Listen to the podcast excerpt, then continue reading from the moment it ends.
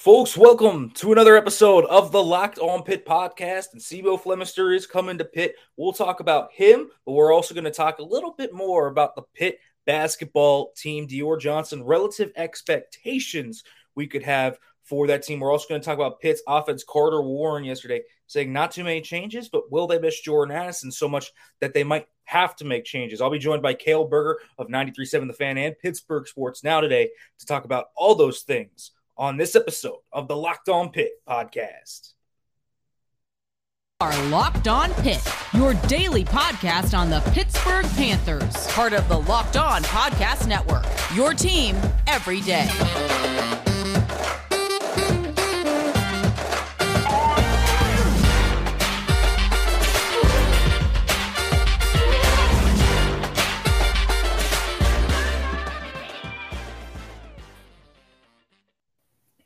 Going on, everybody? Welcome here to the Locked On Pitt podcast. As always, if you're watching this on YouTube, make sure to like, comment, subscribe, turn on the notification bell, do all those great things. If you're listening to this, make sure to leave a review, give me some feedback, and I would then like to welcome in my good friend, colleague, Cale Berger here.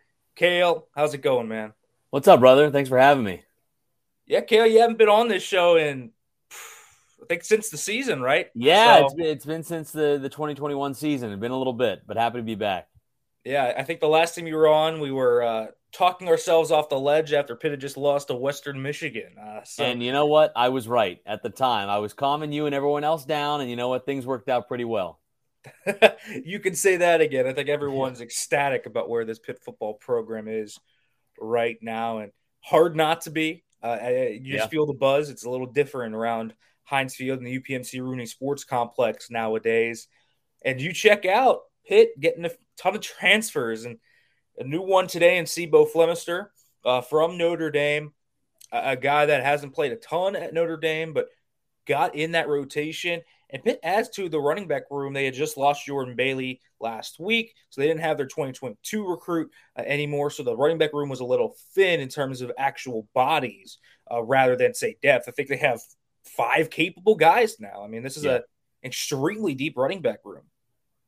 Yeah, there's a lot to like about what the Pitt, the Panthers have at running back, and really across this entire offense. But that group especially, you know, uh, the offensive line returning, and then you have all these veteran running backs, and and a lot of them have, and it's a good balance because they all have a ton of experience, but they also don't have a lot of you know wear on their tread, so to speak, as well. You have Izzy Abanikanda, you got Vincent Davis, um, you have Daniel Carter being the uh, kind of breakout star of the spring as well. So, like you said, many many capable guys, and it gives the Panthers and and Frank Cignetti a, a lot of kind of tools and weapons to work with and, and fool around with and have some fun with. But also, you know, they have that kind of bona fide um, running back rotation that you're looking for, right? And and they can go to Izzy like they did in, in stretches last year, or Rodney Hammond at the end of games. They can do those sorts of things, uh, you know, when they they prefer one guy over the other. But it's good to have a lot of horses in the stable, right? And, and they're just adding that with C'Bo Flemister and, and just another weapon that the Panthers have on this offense at their disposal.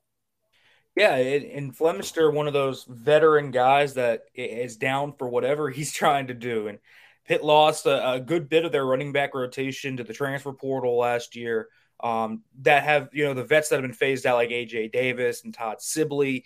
Yeah. Um, they all left. Then Pitt lost Jordan Bailey. Then Malik Newton last before last season what couldn't come. So Pitt only had four scholarship running backs on the roster. Now they have a fifth guy there in C'Bo Flemister, who again the stats don't jump off the page uh, from his Notre Dame games, um, but he does have some really good power in his game. He's a pretty sturdy back. Um, you look at him, he doesn't have great speed, but he's physical, really good in the red zone. Uh, he's a guy that came out as a pretty highly thought after guy, and he has two years of eligibility left. And I think that is something that I can't overlook here either. The two years of eligibility, he has his he has his graduate year this year, then his super senior year next year. Uh, because we kind of don't talk about this enough, but uh, Pitt doesn't have a lot of stability past this year at that running back spot. Vincent Davis is a senior could go to the NFL. Is he? If he has a good year, I think he could go to the NFL. Uh, Daniel Carter is going to be a redshirt junior. Uh, he could be here next year as well. Uh, Rodney Hammond's the real only short guy that you know is going to be here next year, in my opinion. Yeah. Um, so this is not a I think this is a move as much for this year as it is for next year uh, because you add a guy like Flemister coming from Notre Dame that has played, has showcased some good things, uh, specifically in the power department, the vision department, and the physicality department. Uh, that and you can maybe uh, get him into the rotation next year, especially if you lose Vincent Davis and Izzy Abanikanda, which I think is a very realistic possibility after the 2022 season. Yeah, you outlined those recruits that the Panthers lost or guys that never made it here, and and that's that is the big thing that with all those guys that could be moving on after this season, it's good to give yourself some insurance moving in the next season. You know, you know Rodney Hammond is more than likely going to be here. Other than that, though, you you have to make sure you're protecting yourself. You know, especially if you go out into you know the next year's recruiting class, and you know maybe you don't end up with the running backs you want, or or supplementing that position as well. These this is college football in 2022, right? You have to go to the portal, you have to take advantage of that, and you have to hit home runs in the portal. Um, and obviously, that will remain to be seen with what Flemister is able to provide. But uh, you have to go out and make sure you are maximizing the portal as much as possible. And you know, it's not just at running back with this addition; it's really what Pat Narduzzi's done. I think all offseason is is some really great additions in that area. Yeah, and let's just look at Flemister's line. Uh, his career line: 25 games played, 110 rushes, 471 yards, 10 touchdowns. Again, not a flashy line, but a guy that has proven to be able to do what you need him to do and has been able to really come in in a pinch for the Fighting Irish whenever asked to do so, which I think is important for Pitt to look at to know that they have another capable guy. I also think that something you've noted this entire season, uh, adding two linebackers and Shane Simon and Tyler Wiltz um, to that core, uh, adding even more to the wide receiver core. Uh, even, you know, that was before Jordan Addison left. They added Bub Means after adding Kennedy Mumpfield. Uh, they add Derek Kyler to the quarterback room. We're seeing the depth kind of being built out. They had, what, two uh, tight end transfers as well in Carter Johnson and Dylan Devaney. I, I think that maybe Narduzzi learned a lesson last year with his wide receiver core when you had Taysir Mack, Jalen Barden, Melky Stovall all banged up uh, throughout the season, and it was really just Addison and Wayne at one point, and you were throwing out guys, you know, that didn't get a lot of playing time or weren't ready to play. You know, Jaden Bradley probably got a little bit more tread than maybe they wanted him to get uh, mm-hmm. last year. And I, I think he's taking this as a note of saying it could happen anywhere. It could happen at running back. We could have a scenario where all of Izzy, Vincent Davis, and and Rodney Hammond are hurt. Like this is a possibility. And then then Flemister becomes a feature back, and you need as much depth as you can. So filling out all of those 85 scholarships, which it seems like they are intended to do, is a smart strategy to me to prevent something like that happening yet again. Yeah, you can't leave yourself exposed in that kind of sense. You have to kind of cross your T's and dot your I's uh, in every way possible. And I think Pat Narduzzi's done a really good job of that. I think he's done a really good job, you know, because this is still we we forget how long you know with how long he's been here. This is still his first head coaching job, and I think he's really grown over the years and adapted well and, and changed things and and and identified the shifting landscape in college football and and learned from mistakes and and learned how to do things a little bit better. And I think we continue to see him kind of mature in those areas as a head coach. I, I want to add about Flemister too. I mean you mentioned his size and, being like a goal line guy, especially in the red zone. I think that's going to be big for the Panthers this year because, you know, a lot of times last year uh, with Lucas Krull and, and Bartholomew and, um, you know, some of the other weapons they had and just having Kenny Pickett, a lot of the times they were opting to throw down there in the red zone or even at the goal line too, even though they had the offensive line and the running backs to, to be more balanced there. I think now, though, not having Kenny to make those decisions in that tight area – you know, not that you don't trust the other guys as much, but he was Kenny Pickett last year. I think it really benefits him a lot to have a, a big bruising running back that can just, you know, go right up the middle and, and, and make it easy for you. Because, you know, this is going to be a different offensive scheme. Cignetti is a power run guy. I mean, you look at some of the running backs he had, you know, especially at Boston College, but throughout his career. Um, I think they're going to do that a lot more this year. Uh, they're going to maybe need to, but it's good to have that in your arsenal. And I think the Flemister can help that out. Yeah, and I want to touch on that a little bit more. But before we do that, I'm going to let you guys know about Built Bar because Built Bar is coming out with a new flavor, folks. They're rolling another one out. This one is known as mud pie. It's another amazing flavor. You're probably asking yourself, what in the world is a mud pie? Well, a mud pie is covered in 100% real chocolate with chocolate mousse. rich whipped cream, 100% real chocolate. It tastes like cookies and cream, but with even more chocolate on top. You've got to try this as soon as possible, folks. And guess what? This built bar, it's only 150 calories with only five grams of sugar with over 18 grams of protein. So you have a protein bar that can taste delicious. You got the taste and the health factor with Built Bars Mud Pie. So go to built.com, use the promo code LOCK15 and get 15% off your order. Use the promo code LOCK15 for 15% off at built.com. All right, everybody, welcome back to the Locked On Pitt podcast. Here with Cale Berger, talking a little bit of Pitt football right now. And C'Bo Flemister kind of committing is a nice leeway. I think, I think, you know, to go into the running game as a whole. We've heard this a lot. And Carter Warren talked yesterday about this is not going to be a super different offense. But if we know anything about Frank Cignetti from his past, both at Pitt and Boston College and elsewhere, the running game might be a very important part of this offense this year, Cal. Yeah, I'm expecting them to be a little more balanced. You know, not only because Kenny Pickett's no longer here, uh, but also we talked about that stable of running backs they have. The offensive line is so veteran; they can do either, you know, very, very well.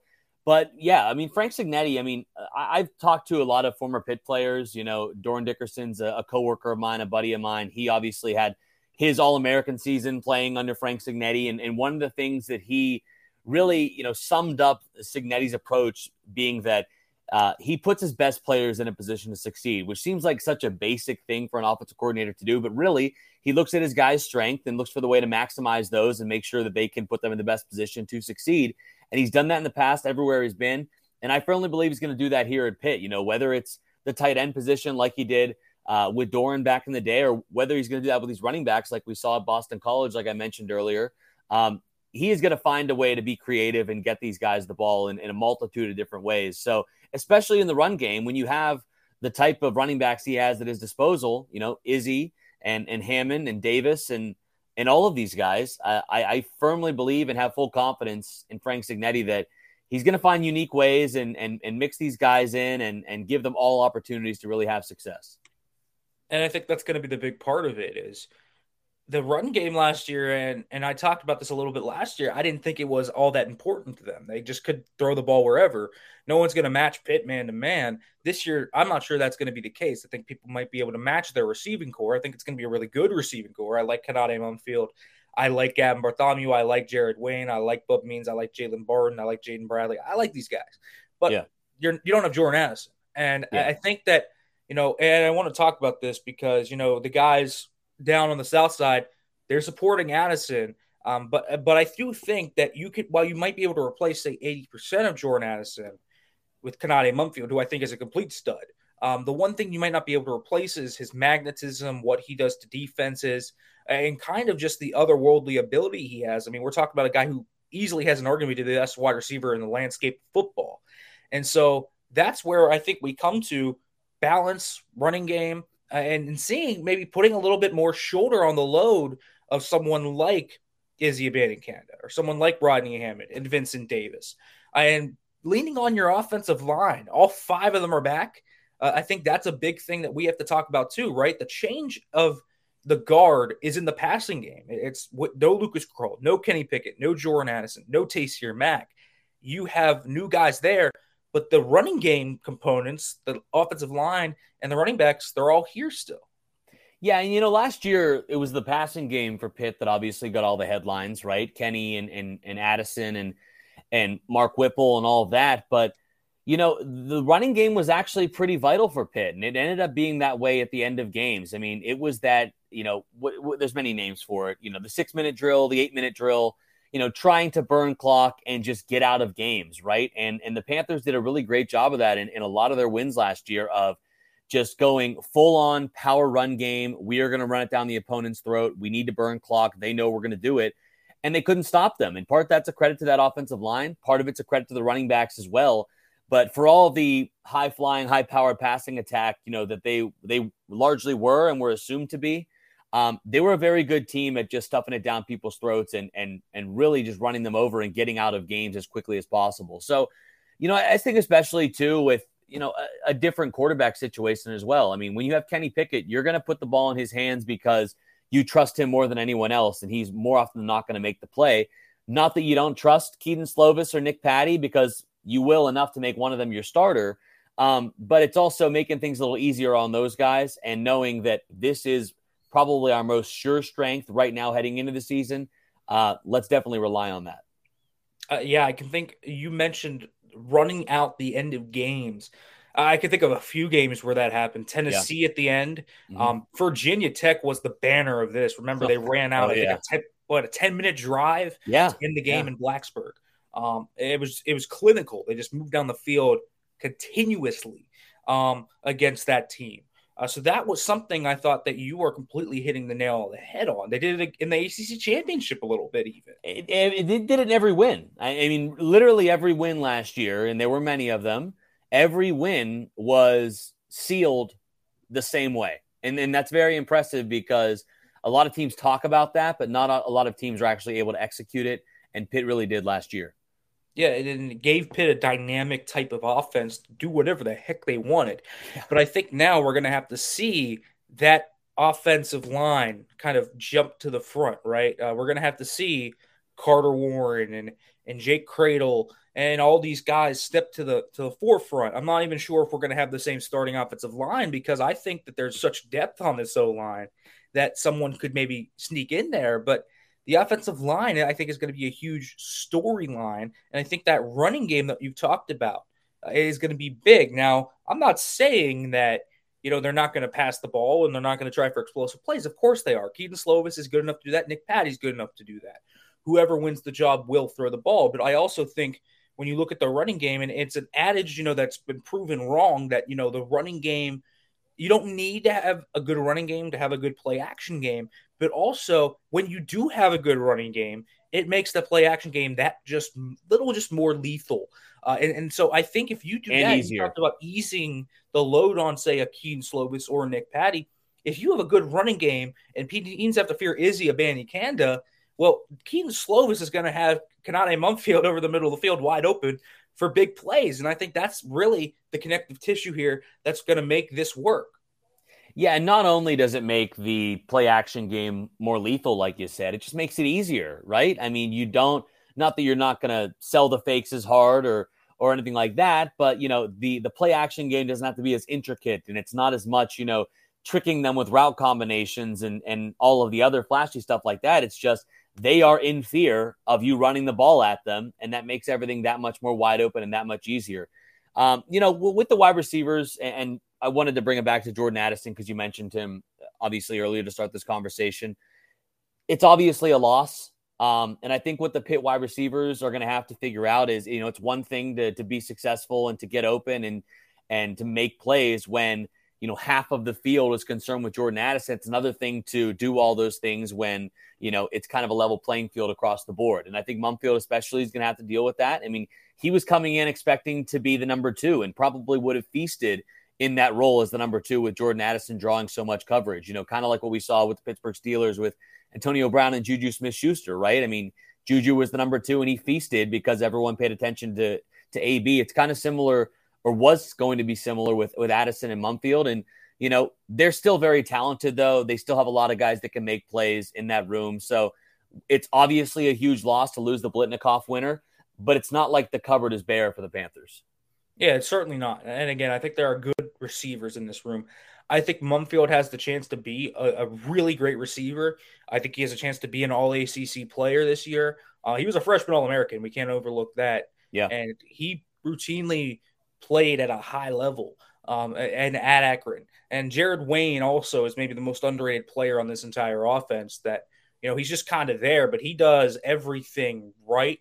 A very smart player, smooth. Yeah and then you look at the other guys. I mean, there's questions behind that, but the talent isn't a question. Jalen Barden, Jaden Bradley, Bub Means, uh, Addison Copeland, Che, che Nwabuko, you know, who is uh, incoming freshman, is just setting track records down in Texas.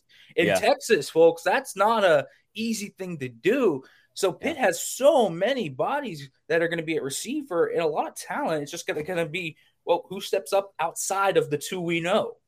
I'm really excited about Barden. You know, he has not, I think, had the impact yet that he or or Pitt has wanted, or you know, Pitt fans have kind of hoped for. And a, a lot of it is just, you know, due to a lot of mouths to, to feed in the wide receiver room over the last couple of years. The other part is he's dealt with injuries too. But I think, you know, in the opportunities that Barden has had, I think he's made great plays. He's he's shown great vertical speed to get behind defenses. He's made plays down the field, and and that's one of the things that Pitt will need. I mean, Addison and Taysir Mack, you know, really last year especially did both did that well. That duo, you know, getting down the field and catching those vertical passes. I think a lot of that's going to fall on Barden now to be that big play receiver, kind of over the top. We know he has the speed. He's shown it in flashes. It's just a matter of staying on the field and and producing like that. And, and I'm excited to see what he can do this year. Yeah, and I think that is definitely something to look out for. I think he would have had that opportunity had he not be fallen an injury after Taysir Mack got hurt, and, and he looked. He remember he got hurt making an unbelievable acrobatic catch against yeah. Miami. So uh, Jalen Barden has, has, showcased a lot of good things. I'm excited to see what he can do. Pitt has two really explosive receivers in him and Bub Means, both of those guys, speed dudes. Uh, Barden, kind of your traditional ish guy, and then Means is your height, weight, speed guy uh, to look at. But I want to pivot over now to basketball because this is obviously going to be the talk of the land. Jeff Capel and Pitt men's basketball folks have some momentum. First, we're going to go to a little quick break. All right, everybody, welcome back to the Locked On Pitt podcast. Cale, we're going to talk a little bit of Pitt hoops here, and how could you not? Uh, we, we talked about Dior Johnson on here. We talked about Carlton Carrington on here. Both of those guys, top 100 commits this week alone. And that was before, you know, everything kind of seemed to come together. It, it looks like Jeff Capel, who we thought after the loss against Boston College in the ACC tournament, I thought he was a dead man walking. We, I mean, really, wow, th- this has to be one of the most impressive off seasons I've seen by a college coach in recent memory. Yeah, and I think what we are seeing is is hopefully for for Jeff Capel's uh, sake and for Pitt, hopefully we're seeing something similar to what we've seen from a lot of other teams, and especially right here in our own backyard in the ACC. You know, we saw with Wake Forest completely overhauling their program through the transfer portal and turning their team from you know mediocre to a contender the next year. You know, this past season you know, hopefully we're seeing kind of the same thing with Pitt here. And I and I have to say, I mean, the Dior Johnson one especially, I mean, really came out of nowhere on Tuesday. I mean, this is a guy with obviously a very uh, a, a very uh, kind of a different trajectory to this point. You know, originally committed to Syracuse and Oregon. He went to like a bunch of different high schools and stuff as well. So a very unorthodox path here but there's no denying the talent, right? I mean, uh, a top 40 player in the country, number seven point guard, depending on what site you look at. He can score it, he can pass it, he can be that floor general, he can be that scorer for you. I mean, this is what the Pitt has needed for a while. And, you know, I firmly believe that I don't mean to like make it too oversimplified, but college basketball is about great guard play. You know, you can have good bigs, you can have a lot of different things, but you have to have elite guard play if you want to be a good team in college basketball, especially in the ACC. And I think for the first time, like we haven't seen what they do on the court yet, obviously, but you look at this depth chart for Pitt and, and they are loaded like at guard. I mean, not only uh, with Dior Johnson, but you know, you bring in Nelly Cummings too, and what he did getting Fordham to the tournament last year. And then, you know, now what's the rotation? You got Burton and, and Nike coming off the bench. I mean, this is a really, really exciting group of guards the Panthers have, and and probably the deepest of that position by far they've been under Jeff Capel, which I think pairing that with John Hugley is very, very exciting to me. And, and like I said, I mean, hopefully this is the beginnings of what we've seen from a lot of other programs where they can just kind of turn it around in the age of the transfer portal in one year. Oh, yeah. I mean, it, it is one of those things that you look at and say, where the heck did this guard room come from? Like, did, did anyone yeah. expect after Femi Odukale transferred to Seton Hall that Pitt would end up with the guard room looking like this. I mean, this is a it, good guard room. Ithiel Horton too, leaving. Yeah, you know, so you lost Ithiel Horton, you lost Femi Odukale, arguably your two best guards last year. Um, you know, with Burton kind of getting worn down at the end because he just had to play so much, and his physical style of basketball just wore him down as the season went on. Now uh, you have six capable guys. I mean, legitimately, there's six capable guards in this room that all do different types of things. Dior Johnson's a true point. Nelly Cummings is kind of can be a point, but it can also be an off ball guy. Greg Elliott's your three point sniper. That's the Ithiel Horton replacement. They also got another three point sniper in Cassius McNeely, though, out of the Juco ranks. So yeah, that was good. And then you return your two main vets, uh, Jamarius Burton. You know what he can do. He's a great leader on the floor. He'll keep everyone in check. Uh, and then you also look at a guy like Nike Sibande coming off the torn ACL, and you're excited to get him back because what he did at the end of 2021 was some very exciting stuff. He flashed a lot of really good things to you. I think he shot with 43% from three point range. If he can yeah. continue that, you're going to love that. And then I think there's, you know, I think I'll say this if this team doesn't work out, uh, I'll say I think the issue is going to be at the four specifically. Uh, we still, the one biggest question you're going to have coming into this year is, well, how did you replace Mogi? And the answer is, I don't think they did. Uh, I don't think they did replace Mogi. So you're going to need a few things. One, you're going to need John Hugley to take a, a step defensively and be that rim protector that you need. You're going to need Blake Hinson, who hasn't played in two years, to be your starting four. Could get dicey. We'll see how that ends up. And then I think you also put some pressure on guys like Will Jeffress and the Diaz Graham twins. Granted, yeah. though, I think that these guys are intriguing. I really like the Diaz Graham twins a lot, uh, what they project to be. I think Hinson has a lot of upside. Remember last time he started, he was at Ole Miss and he was a double digit guy in the SEC. That's always a good sign if he can get back to that level. I think that's the only question. That's the big question mark that's going to loom over this team. But I'll tell you what, Cale, I, I think the the makings of of a team here that could maybe be in the top half of the ACC, which is just a revelation. Yeah, and I think like you know back to the guards, especially like all those guys you listed off. I mean, I think the biggest thing that stands out to me is you look at Pitt in recent years, and it's really been offensive, right? They don't, they haven't been able to score at the clip they've needed to, and a lot of it's from a lack of three point shooting. They kind of basically for the last couple of years had one reliable, consistent three point shooter, whether it was you know your Ryan Murphys or your Ithiel Hortons, guys like that. I mean, now they got a plethora of guys that can make threes, that can get their own shot, which is always important at that level. Um, and then they have guys that can facilitate as well. So to to have like six guys that can do all of that is just so big for for Pitt, obviously, and it's going to make such a difference for them, you know, heading into next season. Um, I, I got to give Jeff Capel a, a, lot of credit for this, and and like here's the thing with with Jeff Capel is you know, he has gone for these big fish in the past. And and unfortunately, it's just been bad luck where he hasn't been able to land these guys. But he's been in, you know, the final three, the final five for a lot of these top, you know, four star recruits. And, you know, we they've had guys committed like Jalen Hoods or, or or Mintz, or they've had these guys kind of in their sights. And things unfortunately haven't worked out. And, and now, you know, it, it took a little while, but finally getting one of these guys uh, I got to give Jeff Capel credit for for sealing the deal here. And now, you know, the Panthers, they, I, I don't want to like get too hyped and excited when it's in June, but I'm really excited about what this team could look like and do next year, just based on paper. You know, the the roster he has assembled in, in such a short amount of time.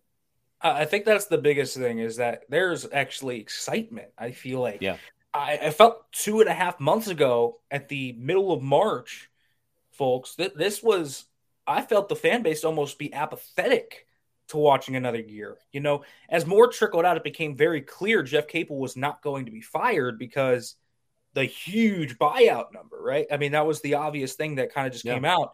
And that was the question kind of hanging over his head. And really what started the ball rolling was John Hugley coming back. And then Jeff Capel just went to work. And this whole staff went to work and they put in a ton of work. And, and the thing about Pitt this year, in terms of the portal, that I give them a lot of credit for is they did miss out on a lot of guys. They missed out on Akok Akok, Meechie Johnson, uh, Myles Poteet. I mean, these are some guys they were after uh, that they tried to get in on, and they thought that they even got them on campus. But in the past, usually, you know, they would go all in on, say, one or two guys, right? Efton Reid last year brings that to kind yeah. of a, ahead. This yeah. year, though, it felt like they were recruiting lots of guys. They were getting ins on a lot of guys. They were closing out on guys. And they assembled a really good roster here. I think the staff did a fantastic job this offseason. I think Jeff Capel had a vision he wanted for his team.